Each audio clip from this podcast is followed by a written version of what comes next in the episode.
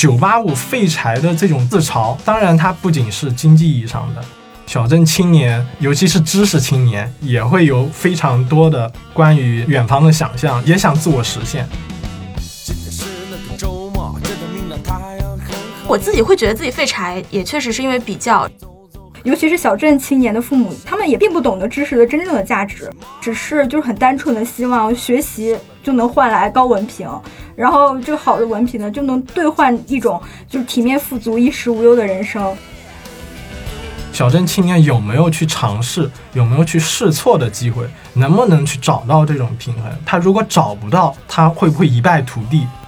我觉得，就算你身上没有二幺幺九八五这样的名校标签，也是一样的。嗯，因为后半程主要靠脸。啊，这么赤裸，别忘了靠身体。不要再散播焦虑了，好吗？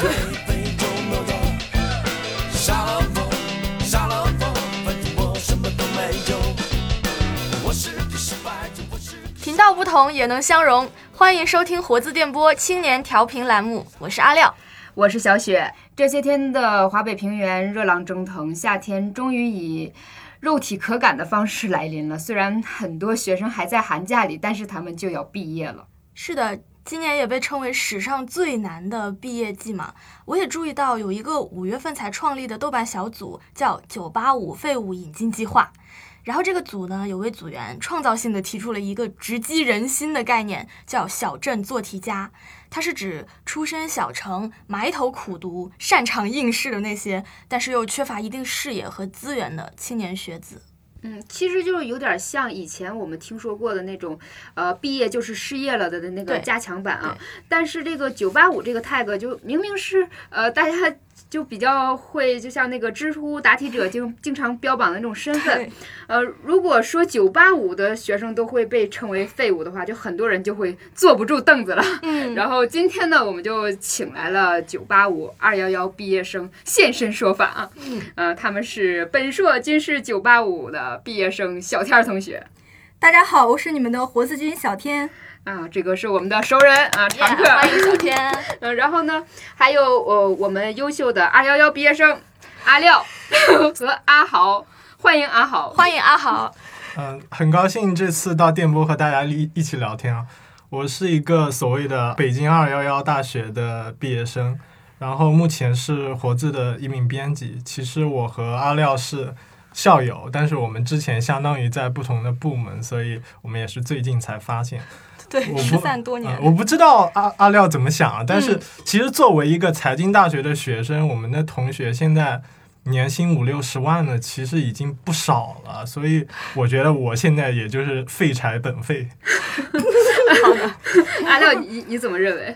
其实真的是有的，就是因为我们都是财经大学，然后确实不少，然后可能我这样相比之下也是一个废柴。就是呃。身为财经大学的学生，但是连过路财神都没有 达到这个水准，是吧？那其实那更无所谓了。因为我是既没有这种什么财经什么五六十万年薪的这种身份，而且也不是九八五二幺幺的学历，我是小镇中不溜。大家好，呃，其实是就是作为一个二本老生嘛啊，从学历上讲，我觉得我我我我不应该坐在这儿，是不是？没有没有没有。但是呢，就是呃，主要是我认为的废柴呢，就是属于排除那个。法律制裁的这个范围和行为啊，呃，可能是那种长期啃老的，呃，不求上进的那种不健康的生活方式和精神状态。然后，风华正茂的这个九八五毕业生为什么要认为自己是废柴呢？那是不是就是一种就是不满足的心态呢？所以我就想问啊。你们你们三位，这个九八五这毕业后，我们成了废柴，谁会这么想？他们成为了哪种废柴？是没有拿到户口，呃，或者是没有解决工那个户口的那种工作，没有签到那种约，然后觉得很郁闷，嗯，还是说跟那个同学做了一些横向的比较的话，觉得自己现在的行业呀，或者自己的起点，呃，薪资什么赛道都更低？呃，我们请小天和阿豪先分享一下。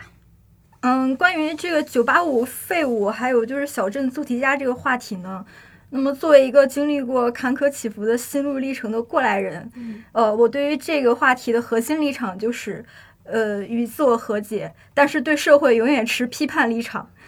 这并不意味着就是我鼓励大家把自己的失败归咎于社会啊这些外界的客观因素。那么我所说的与自我和解的意思，就是当我们作为小镇青年，就是在完成英式教育打怪升级的一整套程序之后，我们步入现实世界时，发现自己并没有立即获得和自己的学业成绩相匹配的这样一个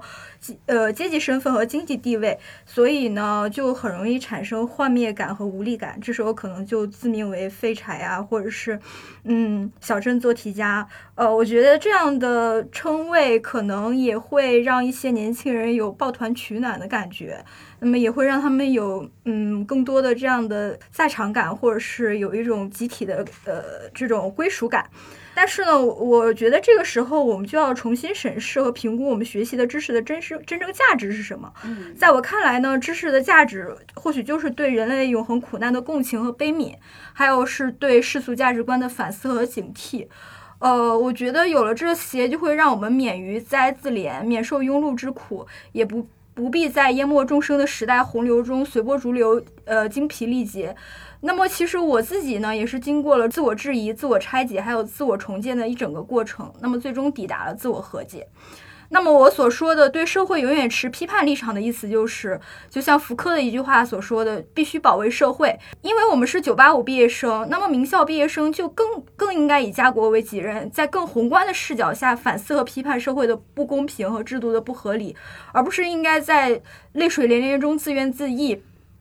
那么现在其实呃也有很多书籍就是在思考今天我们所讨论的这个问题，譬如说不平等的童年、出身，还有文凭社会等等。呃，那么小镇青年的呃小镇知识青年面对世界的无力感背后呢，其实是有着难以弥合的阶级鸿沟和等级桎梏这种社会结构性问题的。那么这都是需要我们去反思和探讨的。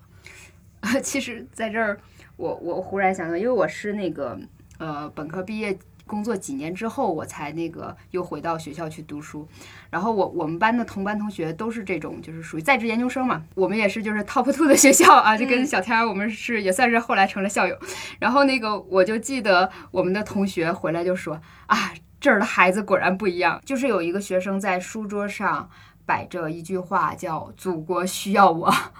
当时我们就觉得，这种好像很古早的、很很那个，对，很那个士大夫情怀的这种话，就是到底是那个书本上的教材呢，还是真的有人会这么想？我真的就当时我们就会震惊到啊，原来就是这些九八五的孩子们真的还在这样想，就是他们心里有这样的一块。那好，你怎么看待这个九八五毕业后我成了废柴这句话呢？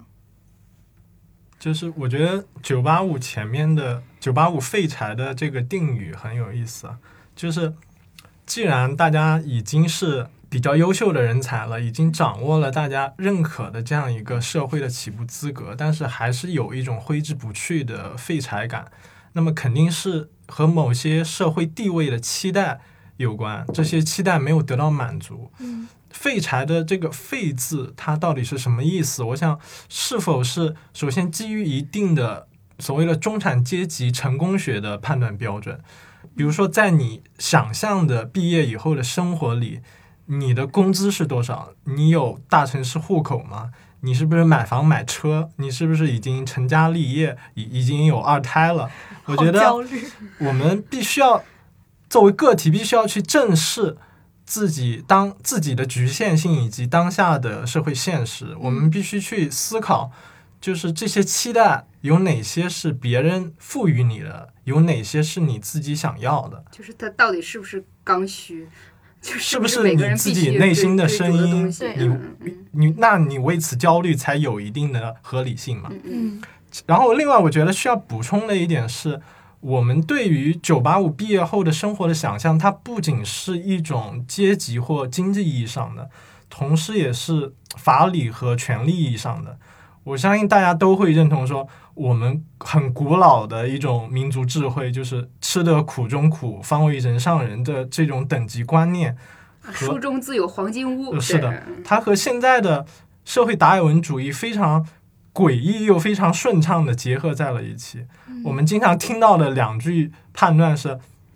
能用钱解决的问题，它都不是问题；以及对穷人说的批判：“你穷，你有理吗？”其实我们现在去想这两句话，它其实是一个意思。它既是对他人所遭受的苦难的合法化，也是对自己的一种催眠，对自己遭受的不公的合法化。它就是在辩护说，你的权利为什么得不到保障呢？是因为你没有钱。那你没有钱，是因为你又不够努力，所以你不值得我的同情。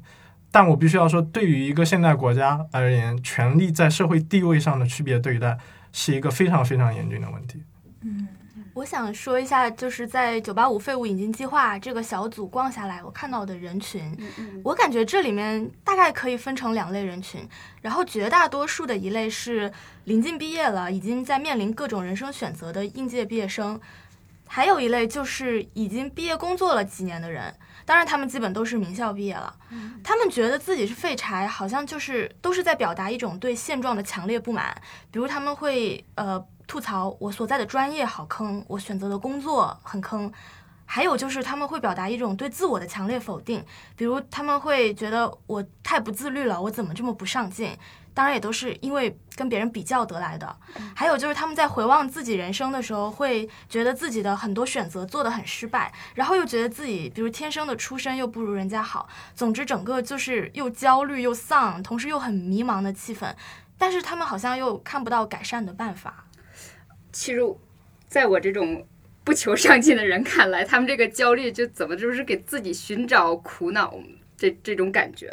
但是就是我一个直观的感受，比如说那个从那个小组的讨论列表来看，就正常的小组一般也就是说一个全部，然后有一个精华这样的分栏就很粗。然后他的这个小组呢，就已经很有九八五的特色了。比如说他有什么校方通知，就是就是指这个校方就是这个小组本身嘛。嗯。然后有那个什么吐槽经历、分享打卡、娱乐搞事、讨论咨呃讨论咨询，都是分门别类就是过来的一个很有架构的一个设计。我就几乎能想到，就是这个人这个课堂笔记做的会有多好，然后标上不同的颜色呀，什么贴纸啊，什么那种。然后就是从我的认知来看的话，其实就你们也并没有提到一个真正的所谓的一个废柴的一个形象，可能就是那种。呃，入学九八五之后，因为那个生活习惯呢，或者是学习习惯就没有办法完全那个融入嘛，跟不上学习的进度，或者就是干脆不学习，放飞自我了，然后那个呃打游戏啊，然后因为没有人再管着他了嘛，就开始什么挂科、重修、无法毕业，甚至就是退学的那种现象。我我记得就呃之前一个学弟来说，他他自己的一个室友就是一个很典型的例子，他是某地的一个状元，然后他考到北大。然后一年下来几乎就没有及格的科目，然后他就被劝退了。结果第二年他又考回来了，就就就，但是他还是那种就吊儿郎当的那个状态。就是从这个层面上感觉，就是自己废柴的学生，就是他们的那个特点啊，嗯，就是我们可以在那个教育或者是说家庭情况上找到那种普遍性的原因吗？觉得？嗯，我其实想说一下自己的经历哈，我觉得。身为小镇做题家之一，大家其实 都是惺惺相惜的。那么我自己当时是作为一个比较奋进的高中生，就是做题的这个动作，它其实是一种自我的建构。我想，就是大家也不是说大学之后才开始接触社会吧？你。在高中的时候，你对社会其实已经有了一定的认识，三观形成有有有一个对对。那你是怎么看待你呃班里的那些家世好的同学，以及呃家世不太好但是还是很努力的同学，以及那些没那么努努力的同学？就是大家对教育的这个背后带来的阶级的流动性的认识是怎么样的？我自己呃在高中进入不久后呢，班上就来了很多。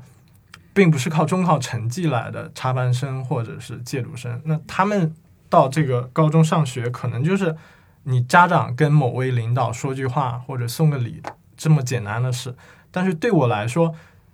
我考进这个高中就已经非常非常辛苦了。然后，然后，但是那个时候通过做题，我就建构了一种想法，就是说你可以在起跑线在我前面，你甚至可以中途插队。那但是至少大家的终点线是一样的吧？就是高考嘛。我只要跑的足够跑，我只要速度超越你足够多就行了。就是说，你的特权虽然存在，但是它是有一定限度的。这个世界还是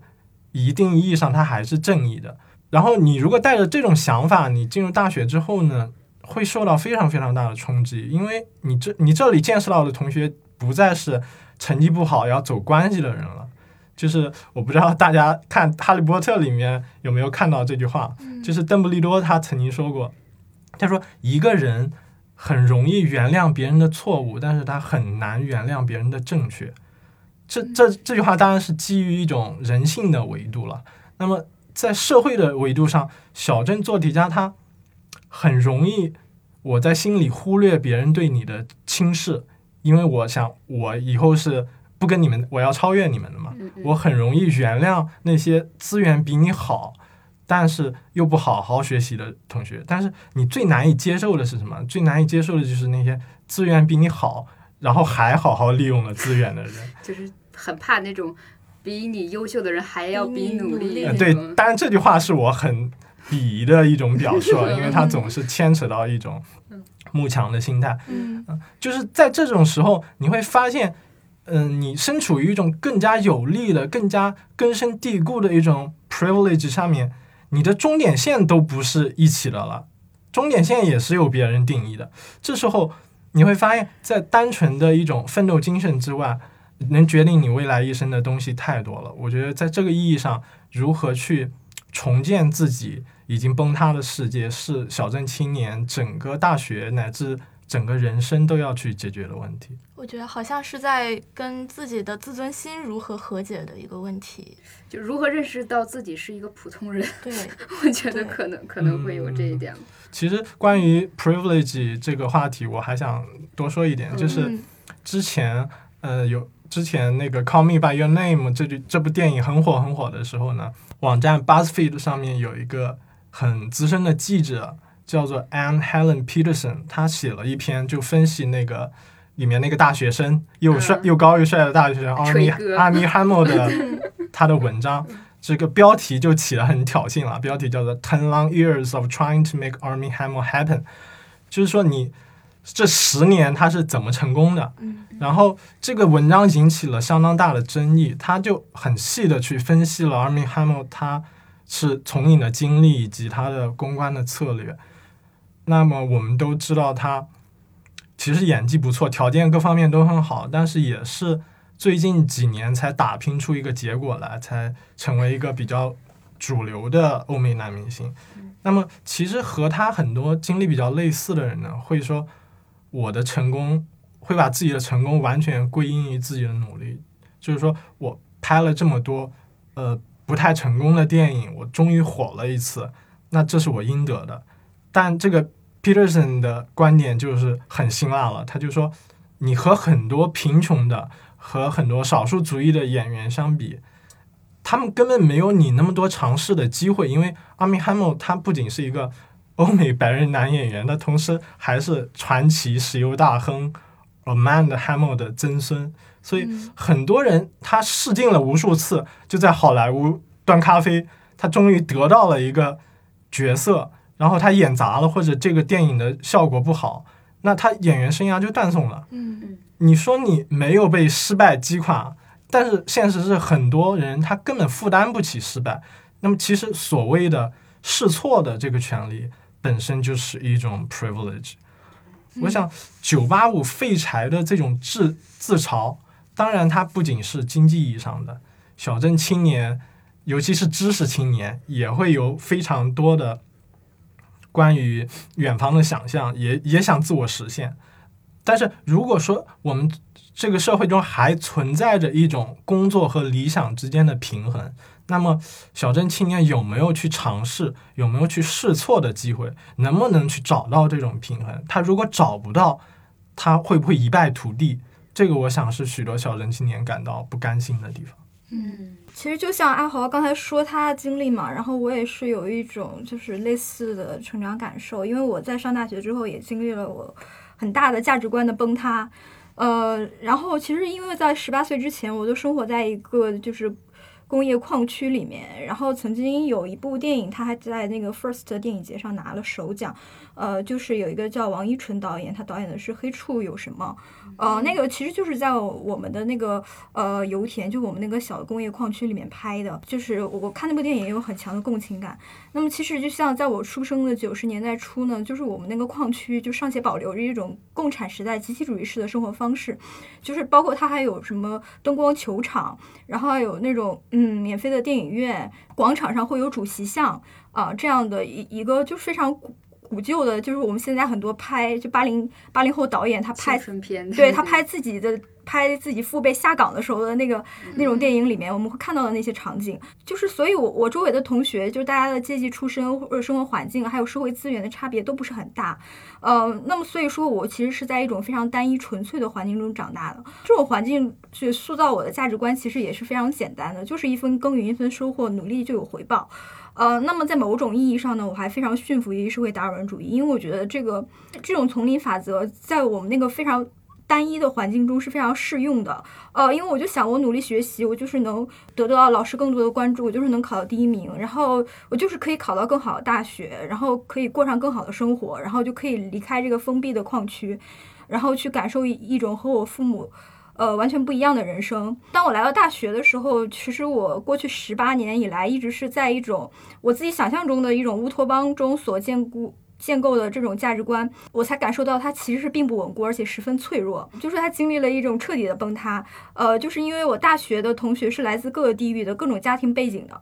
那么他有很多我呃像我这样出生的孩子是接触不到的捷径，就是他们可以不用像我一样死命读书就可以上九八五。除了他们就生活的非常轻松，没有什么学业压力之外呢，他们还有很多就是中产阶级家的孩子，嗯，所培养出来的那种气质、呃趣味或者爱好，呃，比如说非常充满自信，然后落落大方，善于交际和言谈，呃，善于自我展示。那么跟他们比起来，就是我当时的心境是非常的自惭形秽，就是因为我当时是非常胆怯、非常自卑，然后就是觉得自己在交友方面非常困难，就觉得很难找到志同道合的人，并且呃，在他们看来，我就是一个非常要强的人，然后就是一个要强的女生，就好像在这种环境中也显得比较拧巴，然后不讨喜，呃，所以就是在大学中曾经有两三年的时间，我一直都处于一种呃比较压抑，而且也比较迷茫的状态。就是呃，这种压抑和迷茫，其实就是一个人一直信奉的一个价值体系，它失效了，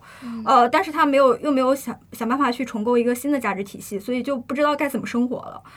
呃，那么后来我读研之后呢，其实是进了全国 top two 的学校，那么其实就像刚才阿豪所说的一样，他就是我在那里见到了很多就是拥有。得天独独厚的资源，并且也好好的利用了这份资源的人，在我这种敏感的这种与别人比较的这种心态之下呢，我与他们的差异，其实我觉得每天都是处于一种肉眼可见的状态。读研的时候，比如说呃，大家轮流做小组 presentation 的时候，我会觉得呃，别人的就观点为什么那么的呃有创意，然后别人的理论素养为什么那么高深，为什么就是可以表现的那么好，又有那么多的这个。善于展现自我的这样一些心意，然后我就会每天就处于一种就是要准备好接受自己就是要做一个普通人的那种非常消极的心态。那么其实我在那里也遇也遇到了我的一个朋友，呃，然后在我看来呢，就是他是更标准意义上的这个小镇青年，而且就是他的家庭配置。呃，还不是像我一样是独生女，他就是他还有一个弟弟，而且是呃，他的家庭配置是很容易让他就成为那种呃，我们在影视剧里看到的伏地魔形象的。对，就比如说他很他他妈非常想把他塑造成樊胜美或者是房似锦这样的一个角色，但是他真的是凭借自己的力量考了三年的研，呃，并且一直都是自己养活自己这样的状态，然后来到了这个 top two 的学校。但是他在面对着呃，就是这样优秀的一些我们的。同龄人的时候，他没有丝毫的，就是怯懦或者是卑微的感觉。然后我觉得他是，呃，非常珍视自身的这种生存经验，就是，呃，这样的一个人。就是他回望过去的时候，他总是能够从他自身的这种，呃，坎坷经历或者是困境之中汲取一些养分，作为他今后的成长途中的一些，呃，就是醒世箴言。然后，比如说他会告诉我，就算他们报告做得好，那也许像我们这种可能更加。苦心磨练自己论文的人，我们用写的可能会比他们写的更好。呃，因为他们太聪明，所以他们对待一些问题会更轻忽。但是我们对待任何一个一份作业，都会以最最大的努力程度去做。嗯，那么我们可能会获得更多的进步，并且我在一个我当时的心态来看，我觉得我作我作为一个一年就考上研的人，对他而言，我觉得我是有一种优越感的。但是在他看来，他考三年研究生这个经历完全就是一种财富。呃，所以我就从他身上学会了就如何珍视自己的生命经验。嗯，就是也许我没有他们那么优渥的这种生存环境和那些条件，嗯，但是也许就是因为贫困和呃经历了一些困境，才让我对于呃弱势群体有了更多的共情，有了更多的同理心，啊，然后让我的感受力变得更加纤细，更加敏锐，所以我让我对我自己的要走的人生道路有了更多的自觉性和更多的反思力。呃，我觉得其实这也是我过去人生经验赋予我的。嗯，并且我也去思考到，就是一个人他的自我认同其实是建立在他通过创造性来劳动所建构的自我价值，呃，以及超越世俗价值观之上的精神信仰的。呃，在认识到这一点之后，我就不觉得小镇的出身是我人生上的什么污点，或者说我的一个短板。呃，因为从一个呃富有主体性的人的这样一个角度上来讲，我并不比出身更高的。呃，同龄人更加鄙陋，或者是比他们更低劣。看到就是其他优秀的人的时候，你觉得中间好像隔着不仅仅是底麻袋输的那种差距，然后，但是呢，就是会偏偏就是也会信仰一句话吧，就是进一寸有进一寸的欢喜。就是今天两位嘉宾来的话，他们讲的。呃，领悟其实都还是大学以后，可能很多是自靠自己去去悟出来。对，呃，但是我们在中学阶段的教育呢，好像都是大家要埋头苦读，大家都很熟悉那句说毕业了你就自由了这样的说法。啊，我们对毕业以后的幸福快乐抱着一种很高的期待，所以你才合适那个不合不符合现实情况，对。但是就是抱着这样的憧憬，你才能近乎自虐的去坚持苦读下来。对对。然后，所以到了大学，很多人就。就开始放飞自己了，觉得应该自由了吧？但问题是，其实这本来也不是健康的学习方式。我们现在都知道这不是真实的，而且你只是为了考上大学而读书，也不是教育的意义所在嘛。但问题是，中学阶段，呃，好像我们的教育没有告诉过我们这一点。然后现在这种升学的高压下。你也很难指望他会立刻有什么改善，就他很难重视去培养学生的所谓终身学习意识或者是这种能力。然后另外就是在家庭教育上面，我觉得很多小镇做题家，嗯，我们大家的家庭教育还有沟通模式就有一点很像，就大家可能都是家长权威式的那种沟通，就是孩子很难。跟父母有什么协商的余地？父母可能不太重视培养你这一点，因为家长们很可能也是迫于生计自顾不暇的，然后他也不是很懂得那些中产阶级式的教育理念。但是显然这个可能就就是孩子在成长的时候就很难培养起独立思考和沟通说理的能力。然后我觉得其实也不一定说这样就绝对不好，只是他在当下主流社会来看。主流社会就是要求你可能是一个很善于去争取自己利益的人，然后很有侵略性的人。那这种教育模式、沟通模式就跟这种情况不相匹配。嗯嗯，其实我觉得九八五毕业成了废柴的话，应该是说就是期许和现实间的那种差距嘛。就可能九八五的学生就更笃信天道酬勤，他是本来是一个非常要强的人，他可能是第一次发现，就是这个勤奋不是成功的唯一要素。这世界上还有很多就是比勤奋更有力、更强大的东西，更强大的法则。比如说，你像我会提自己的需求，我会能，我会沟通，然后就事倍功半的达达达成那个事半事半功倍。对对，你看这不没文化就是不行，就是就是是那个就是得不偿所愿的那种不成不得志感。那我想到就是我毕业刚来北京的那时候，就在。呃，地铁里看到那个轨道上的那个液晶屏的广告，他说什么？总有一种力量给迷茫以希望，学习是一种信仰，就是是一个教育机构的。嗯，对。但是我觉得可能就是这个，对于九八五毕业的呃毕业那些学生来说，这句话可能就是失效的或无力的，因为他就我已经完全用学业来证明我自己，但是好像偏偏还没有没对没有得到我真正想要的，嗯就像那个呃打工女孩儿里面那个东莞女生，然后她一直想学英语，她觉得自己就是实现不了自己从那个工厂女孩儿到稳定白领的那个呃阻拦，就是因为她英语不行。其实我们要说从上帝视角来看的话，她缺的可能不仅仅是外语，或者是说她也可以凭借呃就是外语不是她这是唯一的条件，成功的唯一的条件。嗯那是不是那个九八五的毕业生的话，他就意识到了一种这个，呃，关于努力的无力感？嗯就是想问，就是你们作为名校毕业生，就是有感觉自己是废柴或者无力的那个时刻吗？就是我在上大学的时候会有，就是说和呃我的室友们其实都是出身二线城市的中产之家，呃，然后我就和他们就是非常相处不来，格格不入。呃，就是因为我不会玩网游，然后我也不会就是特别沉迷于消费主义的东西，而且也不会就是花几个小时去化妆啊这些，呃，然后就不翻身是吗？对，所以我就 觉得，呃，我当时我不会觉得自己是有问题或者自己是错的，但是我会觉得，如果有一个这么强大的对立面在你身边生存着，但是他是跟你们跟你完全不同的人，但他显然活得更光鲜、更亮丽，这个时候我就会产生一种。呃，很虚妄的感觉，呃，那么后来就是因为我遇到了一个男生，然后我非常欣赏他，呃然后但是呃，他非常就是家境比较贫寒，就是没有办法在北京买得起房子。当时我觉得我非常想跟他在一起，呃，但是理智又告诉我，我不能跟选择这样的人，这样就是等于自毁前途，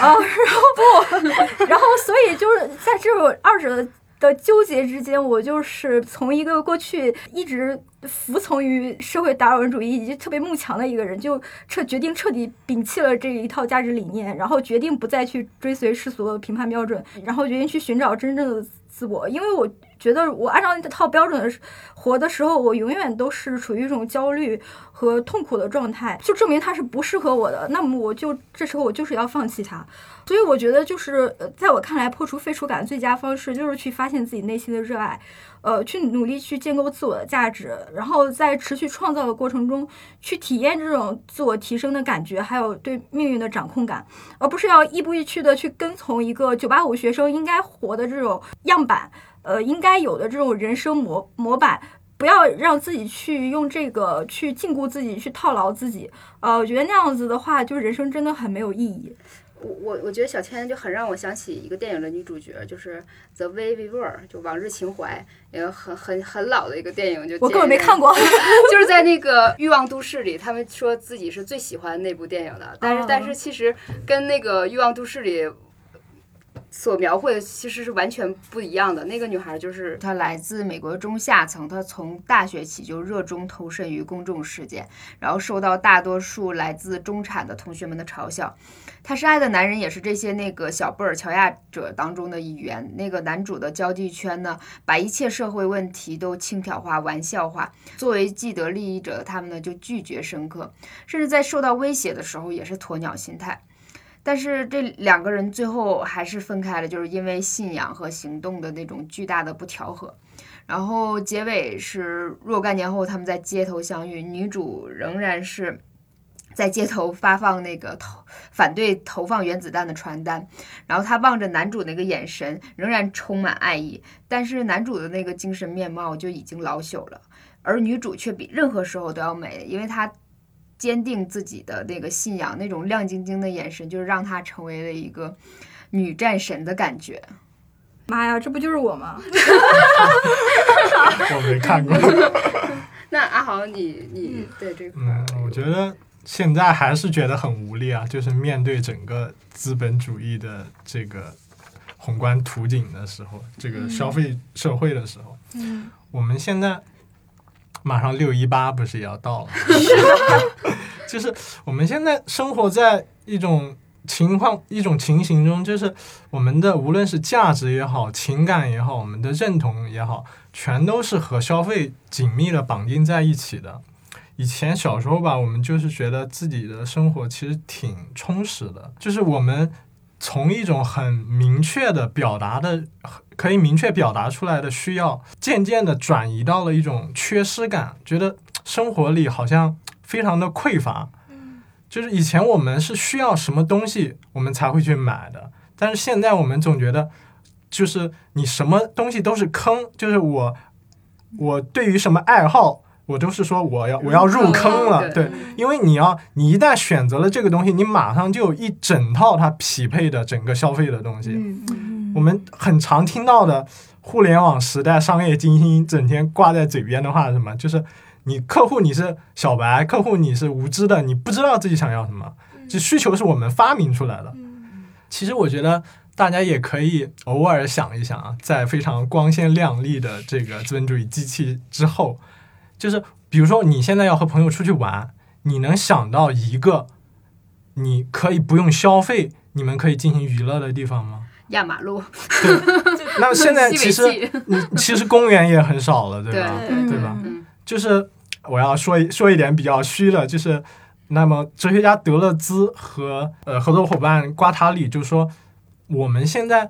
个体在消费社会里，个体为了生存、为了自保所需要的东西，和某种文化性的欲望关联在了一起。比如说，我们大家都是人，都需要呼吸，但是现在好像对空气的需求转变成了对空气净化器的这种代表的更高级、更精致的生活的一种向往。那么这种情况发生的时候，我们会觉得自己的生命非常的匮乏，非常的空虚，感觉自己被剥夺了。我们必须通过消费去缓解这种匮乏感。就是大家在为小镇青年是废柴，为了自己不得志而焦虑的时候，我觉得还是应该去想一想，就是自己是不是把成功和消费能力给等同了起来。嗯嗯，我觉得大家都在谈打破和解构一些固有的概念吧。然后我说我自己的感受，可能也跟这个有一点相近。就是首先我自己也是经常能感到自己废柴的，因为现在竞争压力就是很大嘛。但是我是我我没有很就是经常跟我是所谓名校毕业绑在一起考虑这件事情。然后我毕业之后也会有意无意的去剥离我和我的学历的关系，两个原因吧，一个是因为我就读的专业本来算是学校里的弱势学科，就是财经里面的人文学科，好像确实有点弱势，导致我尽管我对我的专业和我的学院还挺有认同感的，但是我跟我的母校就很没有归属感，所以我就不爱提嘛。然后第二是我毕业以后的就职中，可能是一种幸运，就是我几乎没有被问过学历相关的问题，然后包括大学时的经历也很少被问到。然后我遇到的用人单位，他们还更多是看重你的能力了，或者是你做过的项目这种东西。另外，我自己又遇到了很多不是所谓名校出身的人，但是他们能力又真的很强。就是总而言之，说出这些个人的经历，我是想表达，我觉得一纸学历与一个人未来的发展，它的关系是可以很小的，而且这绝对不是少数案例。嗯，然后我自己会觉得自己废柴，就也确实是因为比较，是因为我跟更强的人比较得出来的技不如人的那种感叹。但是我不会有强调我是名校毕业，怎么还混成这样这种心态。嗯，对，你要说到这儿的话，我就会想到，就是九八五毕业生他另外的那种就是废柴感的来源，就是源自身边的人。嗯就比如说进入企业工作之后，如果他做的不够好的话，他受到质疑后，他的那个挫伤感可能就会更重。嗯就想，哎，我为什么不如一个双非毕业的学生？是不是有这种？呃，或者是说，就是呃，父母给了一些就是无法背负的那种期待和压力啊。然后比如说，啊，他会说，啊，你明明就考上。这这这种大学为什么不不如隔壁那初中毕业？当然，其实不太可能。我们觉得这这其实是非常可能。就是各种可能。对，然后就说你为什么没有赚一份那个呃更赚钱啊、更稳定、更体面的工作？嗯，我觉得废物感就是这种废柴感，一定是跟身边人传递给你的压力有关系的。然后，就算是在废物引进计划这个组里面，你也能看到很多讨论同柴压力 （peer pressure） 的那种帖子。然后还有很多人说，我一刷朋友圈我就很焦虑，这个是同辈之间的嘛。还有就是刚刚你提到长辈、父母传递的压力，简直不要太普遍了。就刚刚我也提到了小镇青年父母的教育观这个问题，我觉得还有就是一些父母对于幸福感的理解，跟那些虽然出身小镇，但是看到了更大世界的孩子的认知是不同的。嗯很多父母他们就觉得长远来看，我是为了孩子好，物质条件是不可或缺的，它很重要，或者说，但是他。不会考虑太多，或者不理解孩子是不是真的喜欢，他是不是真的快乐，一直这样下去，他是不是真的能坚持？然后加上孩子自己也不够坚定，因为他们可能缺乏经验。然后还有很重要一点，就我们一直谈到他自我认知就不足，他自己的自我就没有见过完善，所以他就会在是屈从于过来人的经验呢，还是追寻那个很模糊的自我这两个之间摇摆，他自然就很迷茫、很痛苦。对因为父母那一代就是他们有集体主义那经历嘛，他们会认为就是个人的力量是很微弱的，对你必须靠一个稳稳固的的一个地方，嗯是吧？嗯，我们的父母其实还是处于一种特殊的时期吧，他们处在一种市场经济和计划经济的交替期，然后他们目击了市场经济的这种巨大的红红利。嗯但是对于现在的社会的经济情况，其实我们家长好像很多人还是比较模糊的，嗯然后觉得还是沿袭了他们的一种吃苦奋斗的精神，觉得努力就能成功，觉得下一代一定要比优秀。但是我们今天年轻人接受到的可以说是空前程度的资本主义的剥削，在他们那里是一个根本不存在的概念。嗯然后同时出于某些特定的历史记忆，他们是很不看重自由市场的，他们觉得就是一个你们是劳务合同吗？还是什么？对，就是你是是正式工作吗？对对，就是他们看重的是稳定，他们很看重体制内的铁饭碗，所以公务员才这么吃香嘛。我想，就是我们和父母这种认知的冲突、代际的冲突，以及由此产生的摩擦和压力，是我们很多小镇做题家的一种生活常态。嗯嗯，我觉得其实父母对孩子的期许，归根到底，其实他们就是想让孩子过得好一些嘛。嗯，就是父母的心思肯定都是这样。可是，在这个就是弱肉强食的时代呢，那么过得好一些，就是就会被认为就是要攫取更多的社会资源，要掌握更多的财富和特权，然后要在呃阶级秩序中居于上位。呃，所以就是很多父母让孩子努力学习，但其实尤其是小镇青年的父母，呃，他们也并并不懂得知识的真正的价值，然后他们只是就是很单纯的希望学习就能换来高文凭，然后这个好的文凭呢就能兑换一种就是体面富足、衣食无忧的人生。那么其实我觉得这个东西，首先要从宏观上来讲呢，然后每每个家庭的。教育焦虑其实是源于我们的国家就是一个后发现代化国家，然后发展主义的逻辑其实是贯彻在我们国家每个最微小的组织单位内部的，就是这并不是我们国家独有的一种焦虑，就是其实是东亚乃至亚洲所共享的一种焦虑。其实从当下流行的影视剧中就可见一斑，因为影视剧其实就是对当下社会核心焦虑和集体欲望的一种最直接的投射嘛。嗯呃，你看韩国就有一部电视剧叫《天空之城》，好像是在韩国播出的时候还打破了收视记录。然后当时这个天空就是指的就是 sky，然后 sky 就是韩国三所特别著名的大学的呃英文首字母拼音在一起，就是首尔大，然后高丽大，还有呃延世大学。就是在韩国，如果你不是这三所大学毕业的话，你就没有办法进入民企，呃，比如说像三星啊什么的，你就没有办法过到过上一种呃中产阶级的生活，呃，然后比如泰国还有一部电影叫这个。天才枪手就是底层的小孩子，他要用自己考试的能力、学习的能力，然后想要去完成阶级跃迁，就是他是要去做枪手替考。呃，然后印度就有《三傻大闹宝莱坞》，还有这两年的《起跑线》。呃，然后《三傻》里面就提到，就是呃，我们每个人的出生其实就是一场竞赛，就是呃，我们是要从几一个精子里面，呃，是跑得最快的那个精子啊，最终完成了一个受精卵，成了我们，我们才得以出生。然后我们一出生，我们都会被呃认定你一定要干什么，你要成为一个工程师，然后你成为一个医生，然后你一定要不要去做什么呃。艺术家、什么摄影师这种，我们这种底层呃家庭没有办法去想象的这样一种呃趣味。然后中国台湾就有你的孩子不是你的孩子，然后就是在应试教育下自虐，还有就是去伤害自己的那种小孩儿。然后我们大陆也有这个小欢喜、小别离等等一系列影视剧，呃，所以其实父母的这种焦虑，还有对他们他们对我们的这种期待和施压，其实也是一种不得已而为之的生活策略。呃，是也是一种生存策略。我觉得，呃，若站在他们角度上来讲，是可以理解和体谅的。呃，但就我们个体而言，小镇青年的父母就希望我们通过学习来实现阶级跃迁，但我们本身要保有自己的主体性。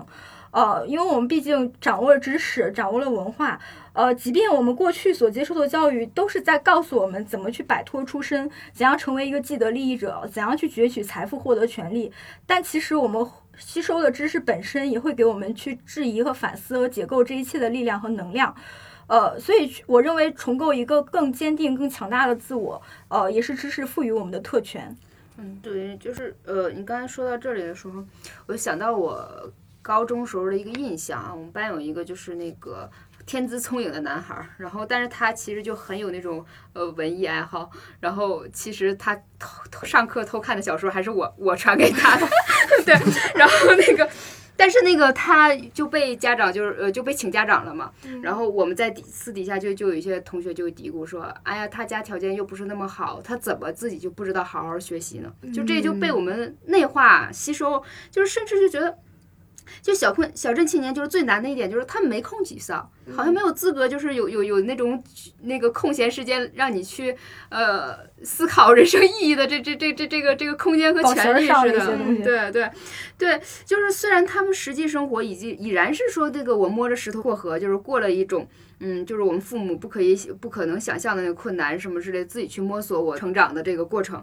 但是，就是我们有一个印象，就比如说说那个穷人家孩子早当家，甚至有一些那个人，他从小就在听父母讲啊，什么我欠多少钱，打工多么辛苦。然后是留守儿童，就就等等等，都可能会有这样的压力压力在嘛？对，就是这样的艰难，就父母已经将你托举到这里了，你要做的就是往上爬，这热闹不是你的，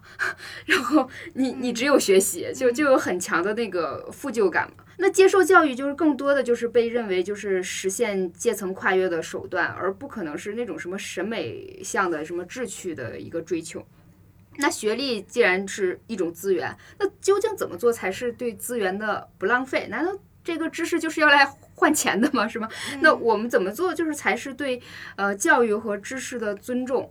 我我觉得这个呃，大家会有思考这个方面的问题吗？嗯，我赞同小天说的，就是我们必须从知识中去吸收它的批判性。啊，我觉得现在大家自我和解很困难，因为。我们除了自己面对要要面对自己内心的疑惑之外，我们还要接受很多外界对我们的批判。这个外界，它就不仅是你父母了，嗯，尤其是我们很多所谓的既得利益者，他对于正在跃迁或者说阶级跃迁已经失败的人的那种道德批判是非常残忍的。就是你已经掉在井里了，我还要扔个石头下去。嗯，我们现在。我们以前曾经崇尚的那种安贫乐道的精神，那种安于现状的精神，现在你不仅在经济上是不可能实现的，在道德上，它更是成为一种非常严重的污点。嗯，小天，他刚才举的那个金子的例子很很好玩啊，因为我刚好想到，就是我们的整个社会其实都在构建这种叙事，就是说，你只有游得最快，你才能和卵子结合，但是。那么，从严谨的生物学角度来说，嗯，其实你并不是游的最快的那个啊。你因为很多精子其实早在你的前面就接触到了卵子，正是因为他们贡献了自己的顶体酶，融化了、溶解了卵子的透明带，然后才给你和卵子结合的机会。他们就是炮灰，对，实际上。不是输在起跑线上，而是输在就是时机上。对对对，就是那么这种话语的构建，其实就很值得我们大家去思考了。对你不要去那个拆解神的旨意，就是老天爷会不高兴的是吧？我我我的我的安排，对我的安排岂是你你能你等能了解的是吧？然后我其实想和大家分享一下我最近在读的一本书，就是齐格蒙·鲍曼的《社会学之思》。它里面就很清楚的解释为什么大家在现代社会里大家这么的剑拔弩张，就是这是和所有权问题有关的。我们知道，就是整个资产阶级共和国，它就是建立在所有权的基石之上嘛。然后我们大大多数情况其实都把所有权看成一种人和物的关系，那它其实更多的是一种人与人的排斥关系。嗯就是占有某样东西，其实就意味着你拒绝别人对他的占有。嗯当别人想要使用被占有的东西的时候，那他就必须服从这个所有者制定的规则。这就是所有权由此产生的权利，是嗯力量的力量。嗯所有权的这个问题就带来一种零和博弈的原则，就是别人的权利是对我的权利的一种限制。我们要享受自由，那我必须去限制别人的自由。嗯就是大家不会说什么东西我是可以共享的，我是可以协作的。就是我们参与到这种非常非常激烈的竞争当中，然后我们想去击败自己实际的或者潜在的对手，然后在这种竞争中，竞争总是趋向于垄垄断。那么长远来看，赢家就会将输家的失败归于后者固有的劣等性。这样一来，那么输家就是说你失败，那你自己负责呀，因为你就是就是优柔寡断的，就是没有远见的，你就是心软的，甚至是对对，你就是不能吃苦啊什么什么的，就是你要为自己的不幸负责的。嗯，我觉得刚刚我们聊到教育的问题的话，我是觉得不只是大家自己要呃去努力的增强自我的认知也好，重新建构自我也好，我也是觉得我们的社会有责任去改善这个问题。尽管像我们刚刚也聊到，现在是发展中国家的一个这样的现状，那这种高压力竞争的这种状态，一时半会儿很难去改善的。但我觉得还是要呼吁一下吧，因为呃，也有我觉得也是有很多切实可行的举措是可以来提供帮助的。我就想引用一下我在那个废物组看到的一位网友，他叫 Serendipity，可能可能不知道有没有读对啊，就是这个网友他的帖子，他说他曾经在学校做过了一次心理咨询，因为他也是对此心理压力很大的嘛。那么心理老师对他说，大意是说我们所经历的教育只是不断的告诉我们要往前，却没有教会我们如何做选择，以及如何体验和接受不同选择的结果。然后他说，国外的一些高校不仅注意到了这种群体性的问题，就大家都感到很丧失、很废物感，同时他们也采取了一些实质性的措施。嗯，比如说，相比中产以上的家庭，我们谈到的小镇家庭了，出身劣势的家庭的学生，他们就可能更难获得职业规划的辅导啊、学业辅导等等。那如果发现了这样问题，其实你是不管是学校还是研究者还是等等社会组织，是可以去想办法给这些产生失败感的学生一些实质性的辅导和帮助的。所以，除了学生完善自己的自我认知，或者就是组建一个废物组这样的空间，大家抱团抱团自发取暖，我觉得还是需要更多外部支持的。对我其实觉得那个空虚感是弥漫在整个世界上的一种青年情绪，不光是说呃说九八五的学生或者或二幺幺的学生，就是嗯在北大吧，就是男同学普遍稀少。然后比较文弱的中文系啊，有个组织叫中文足球，呃，中文男足。嗯我觉得他们在前两年就是挺火的啊，就是那个，比如说他们那个队长曹植在毕业时就登上了那个毕业晚会的那个舞台做演讲，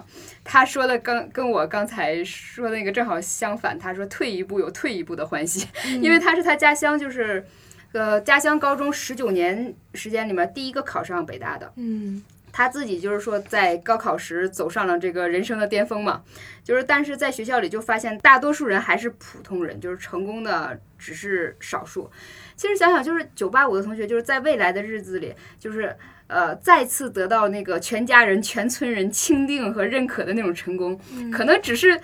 就是像。呃，刘强东那样回乡那个撒撒发发钱之类的，可能这样大家都都念你好哈。其实，但是想想那个以后的日子里，那份坚定就肯定是自己给自己的，然后嗯留给未来的。就教育既然给了你一种这种思考的能力，那你就要去开拓一种新的可能嘛。嗯所以这种废物感，可能更多的我觉得是一种后青春期出社社会的那种迷茫。我觉得它会过去的，嗯，是这样。我觉得后青春期这个意思，这个词儿很有意思。然后我甚至觉得，可能我们一生在不断的遭遇青春期，这个过去了，还有下一个。我的意思是说，因为不只是出社社会的人，你不论在什么位置，在任何人生阶段，可能都会遭遇迷茫。就是，但是我觉得培养思考能力，重塑你的自我认知，或者塑造你的自我认知，是一辈子的事情。所以就还是你，你一定要不断的逼迫自己去走出舒舒适区，去打打破你的某种思维依赖，才能获得成长。这个是一辈子的修炼吧。然后另外就是，我觉得也不是所有人都能成为刘强东的。然后大家对对对，然后大家也得学会接受这一点吧。那如果比赛当企业家不是你所擅长的，你就换一件事儿来比嘛。关键就是现在大家不要都觉得只有当成功企业家才是成功，导致“成功”这个词已经被污名化，我都没有办法直视了。然后我个人是觉得，嗯。我所认为的成功，就是拥有一个健全的自洽的人格，并且能够因此给他人带去积极的影响。我觉得听起来很基础，但它其实很难。就我突然想起那个，我上大学的时候，老师在课堂上就问过一句，他说：“你们觉得这社会最需要哪种人？”然后我说：“学者。”然后老师说：“不，企业家。”就可能就在那个讲究效率、价值的社会里，然后我们以为精神能创造物质文明，但实际上。经常是物质先钳制住了精神，然后因为好多人说双双手搬砖要搞建设，然后脑子里就不敢去设想就是新的可能，就怕丢掉手上的这几块砖嘛。嗯，当然啊，我们也得证明就是企业家很重要，就就因为我们有特没有特别多那个成功的企业，所以大家找工作才这么的 忙。所以希望各位有志于当企业家的同学们要更加努力啊。嗯。所以其实我们看似就是现在是一个很琳琅满目的时代，但其实我们的选择其实是非常的单一的，然后我们的这种可可能性其实也是非常匮乏的，就是每个人都是要急着去争先恐后的要去达到一个阶级秩序里边的上层，然后要当企业家，要变成一个有钱的人。呃，其实我觉得我们传统中国人对于成功的定义非常简单，要么就有钱，要么就当官。就是有钱或者是有权 利，对，其实就没有，嗯，其实我们一直以来都还没有突破这个非常，呃，田园很古早的一种对自我的想象。那么，其实我我觉得我们读书的时候应该都会。听到过父母训斥过我们的一句话，然后我都听到都耳朵要起茧，就是说，就知道跟考的不如你的人比，你怎么不跟上面的人比一比呢？就是应该大家都听到过。那么其实我现在想说的就是，我们不需要再在比较中判断自己了。对对对。然后我们不需要再把自己放置在任何的纵横标坐标体系之中了。就是我们每个人就是独特的个体，我们只需要做的就是真切的、饱满的感受自己的人生，去珍视自己生而为人的价值。另外，我觉得小镇知识青年们，呃的眼界不妨再开阔些。就是我们的，呃，每个人肯定都会面临很多的，呃，矛盾或者困境，但是不要一直就是永远总是纠结于眼前让自己困扰的琐屑，还有庸碌的这种困境。要多思考一下历史、社会和人类，你就会发现，其实没有一代人的青春是容易的。呃，就像这最近的这个后浪，然后他说我非常羡慕你们这一代就何冰，呃，但是我是 特别想说，你不用羡慕我们，其实我们非常不容易。当然，我也知道他肯定也，他们那代人肯定也不容易。其实我们想想，就是我们的历史，就整个二十世纪，我们我们的国家就是一个半殖民地半。半封建社会，然后所有的这个青年志士都是在为了，就是解放、民主、平等，或者国家独立、民族独立，然后前仆后继，然后就是在战争中永生不逊，然后就二战之后，呃，西方的垮掉的一代，然后我们都知道他放量刑骸，然后吸毒纵欲，呃，然后就用身体对抗世俗陈规，还机机器文明。呃，再比如六十年代，上世纪六十年代开始的知青上山下乡运动，然后有数百万的知青，就是知识青年，被迫把自己的青春都献祭给了山路和荒原，嗯，成了政政治的拨弄下令人唏嘘的牺牲品。然后到现在呢，这仍然是我们共和国历史上的一块创痛，呃，是难以痊愈的精神阵痛。嗯，然后我觉得我的父母，其实我有时候觉得他们的人生非常容易，因为他们度过了循规蹈矩的一生。因为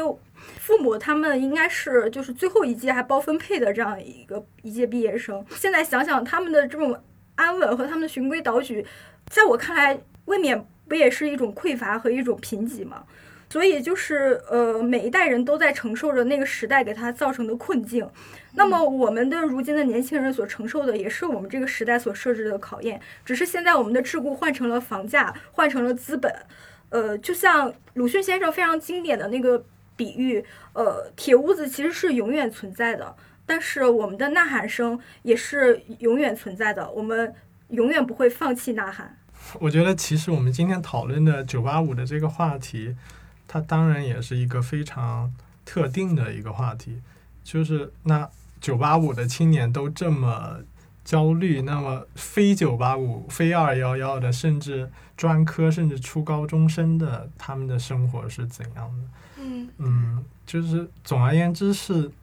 同理心是一个很稀缺，但是也很珍贵的东西。我觉得大家不管是从自己的生活中，还是说从一些文艺作品中，都应该去尝试去不让自己的知觉泯灭掉。我我我觉得有两部我比较推荐的作品可以和大家分享，一部是一三年的日本电影，叫做《不求上进的玉子》。我觉得这个电影大家肯定名字就听着就很肯新定肯定都会喜欢看。它其实非常好看，因为这个主角玉子她就是一个东京毕业后，然后也不工作，就回到家乡和老爸一起生活的一个女孩儿。然后她喜欢看漫画，喜欢盖着被子吹空调，大家大家都是一样的，对吧？然后这这部整个电影它其实没有讨论太多社会层面的太多工作就业上面的话题，它更多的是去探寻一种母女呃父女之间的那种关系之间的张力。这个玉子的爸爸他是一个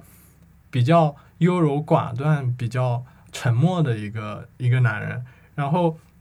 他始终做不到，就是说在后面推玉子一把。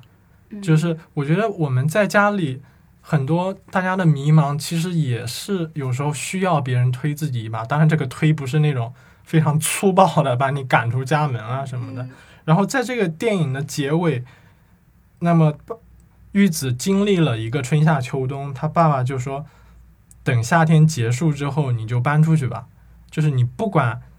有没有找到工作也好，你是还是继续闲逛也好，你先从这里搬出去再说。”然后玉子就非觉得非常的感动，就是说他会他跟他跟他爸说，我觉得你终于合格了，就是他们不仅在这种情况下，在这种大家觉得很焦灼的情况下，其实把父女关系更进一步，进入到了一种更深的理解当中。然后还有一部就是张爱玲的一部比较冷门的小说，叫做《同学少年都不见》，然后。